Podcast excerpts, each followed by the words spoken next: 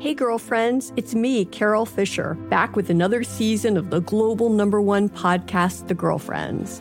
Last time, we investigated the murder of Gail Katz. This time, we're uncovering the identity of the woman who was buried in Gail's grave for a decade before she disappeared. Join me and the rest of the club as we tell her story. Listen to season two of The Girlfriends, Our Lost Sister on the iHeartRadio app, Apple Podcasts, or wherever you get your podcasts. Hi, I'm Michael Rapaport. And I'm Kibi Rapaport. And together we're hosting Rapaport's Reality, Reality Podcast. Podcast. We have a passion for reality TV, and we're inviting you into our living room. We're dissecting the drama, and we're giving praise to the single greatest form of entertainment on television today. That is right. Reality TV is the greatest form of entertainment on television today. Listen to Rapaport's Reality with me, Kibi Rapaport. And me, Michael Rapaport, on the iHeartRadio app, Apple Podcast, or wherever you get your podcast. Something that makes me crazy is when people say, well, I had this career before, but it was a waste. And that's where the perspective shift comes that it's not a waste, that everything you've done has built you to where you are now. This is She Pivots the podcast where we explore the inspiring pivots women have made and dig deeper into the personal reasons behind them. Join me, Emily Tish Sussman, every Wednesday on She Pivots. Listen to She Pivots on the iHeartRadio app, Apple Podcasts, or wherever you get your podcasts. The Big Take from Bloomberg News brings you what's shaping the world's economies with the smartest and best informed business reporters around the world. We cover the stories behind what's moving money and markets and help you understand what's happening, what it means, and why it matters every afternoon. I'm Sarah Holder. I'm Saleha Mohsin. And I'm David Gura. Listen to the big take on the iHeartRadio app, Apple Podcasts, or wherever you get your podcasts. This Day in History class is a production of iHeartRadio. Hi, I'm Eves, and welcome to This Day in History class, a show that uncovers a little bit more about history every day. Today is August 17th, 2019.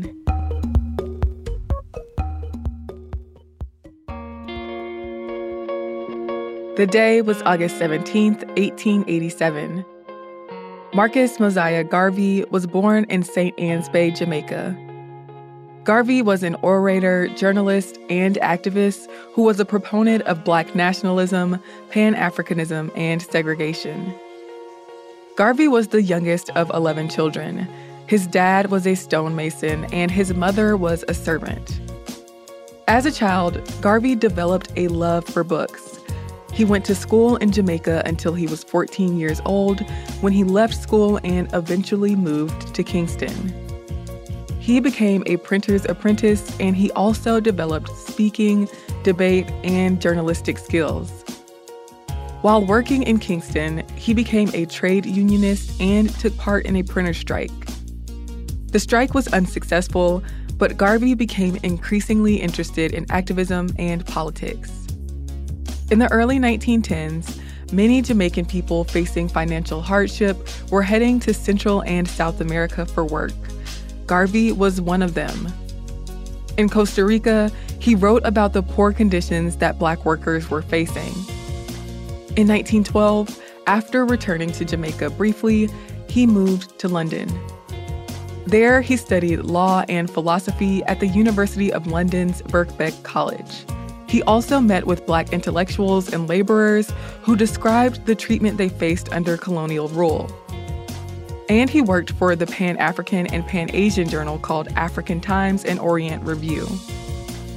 Booker T. Washington's autobiography, Up from Slavery, influenced his growing racial awareness and his work on race issues. Garvey went back to Jamaica in 1914 with new views on Africa, race, and European colonization. On August 1st of that year, he founded the Universal Negro Improvement and Conservation Association and African Communities League, or the UNIA. The UNIA's motto was One God, One Aim, One Destiny. Garvey wanted to build an agricultural and industrial training school modeled after Booker T. Washington's Tuskegee Institute. But he was not getting the support he needed in Jamaica. So he turned to the United States to get the money and backing he desired. By the time Garvey got to New York in 1916, Booker T. Washington had died. Harlem wasn't that receptive of Garvey's speeches in the beginning, but while he initially had a reformist outlook and advocated for racial accommodation, once he got to America, he became more revolutionary.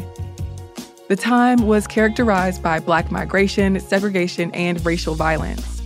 Through Garvey's speeches and the UNIA's publication called Negro World, the organization's message of private business and industry spread.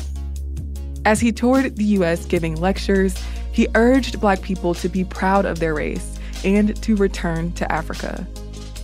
The UNIA grew rapidly, appealing to Black people who were tired of colonial rule and racial dispossession.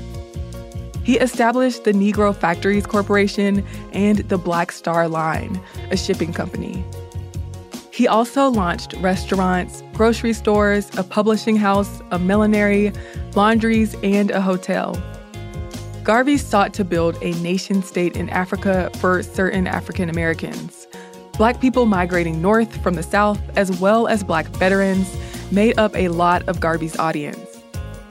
At the 1920 UNIA convention, Garvey issued the Declaration of Rights of the Negro Peoples of the World, which contained a Bill of Rights, declared Black equality, and had resolutions on creating independent legal and educational systems.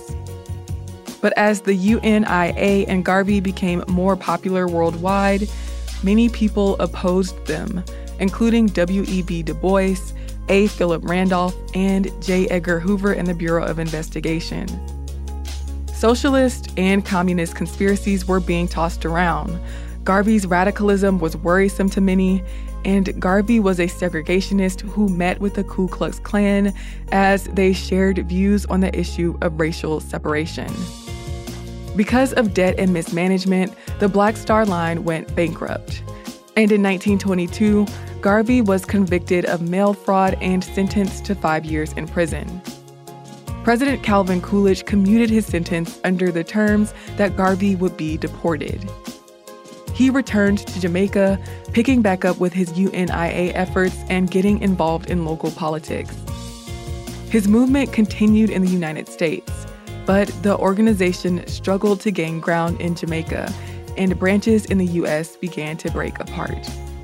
In 1935, Garvey moved to London, and he continued to write and travel to conventions. He also established the School of African Philosophy in Toronto, but he could not find the success he did in the US. He died in London in 1940 from complications of stroke, never having been to Africa. Though his legacy is controversial for his advocacy of separatism and black nationalism, Garvey is also celebrated for his focus on black freedom and pride. I'm Eve Jeffcoat, and hopefully, you know a little more about history today than you did yesterday. You can find us on Twitter, Instagram, and Facebook at TDIHC Podcast. Come back tomorrow for another tidbit from history.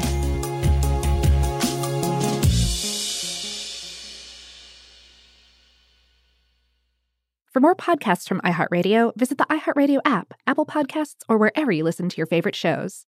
It's the Kia Summer Sticker Sales Event, so give your friends something to look at, like a B&B with an ocean view, an endless field of wildflowers, or a sunset that needs no filter. Make this a summer to share and save with a capable Kia SUV or powerful sedan. See your local Kia dealer or visit kia.com to learn more. Kia, movement that inspires. Call 800 334 Kia for details. Always drive safely. Sale applies to purchase of specially tagged 2024 vehicles only. Quantities are limited. Must take delivery by 7824. Hey, girlfriends, it's me, Carole Fisher, back with another season of the global number one podcast, The Girlfriends. Last time, we investigated the murder of Gail Katz. This time, we're uncovering the identity of the woman who was buried in Gail's grave for a decade before she disappeared. Join me and the rest of the club as we tell her story. Listen to season two of The Girlfriends, Our Lost Sister on the iHeartRadio app, Apple Podcasts, or wherever you get your podcasts. Hi, I'm Michael Rapaport. And I'm Kibi Rapaport. And together we're hosting Rapaport's, Rapaport's Reality Podcast. We have a passion for reality TV, and we're inviting you into our living room. We're dissecting the drama and we're giving praise to the single greatest form of entertainment on television today. That is right. Reality TV is the greatest form of entertainment on television today. Listen to Rapaport's reality with me, Kibi Rapaport. And me, Michael Rapaport, on the iHeartRadio app, Apple Podcast, or wherever you get your podcast. Something that makes me crazy is when people say, well, I had this career before, but it was a waste. And that's where the perspective shift comes that it's not a waste, that everything you've done has built you to where you are now. This is She Pivots, the podcast where we explore the inspiring pivots women have made and dig deeper into the personal reasons behind them. Join me, Emily Tish Sussman, every Wednesday on She Pivots. Listen to She Pivots on the iHeartRadio app, Apple Podcasts, or wherever you get your podcasts.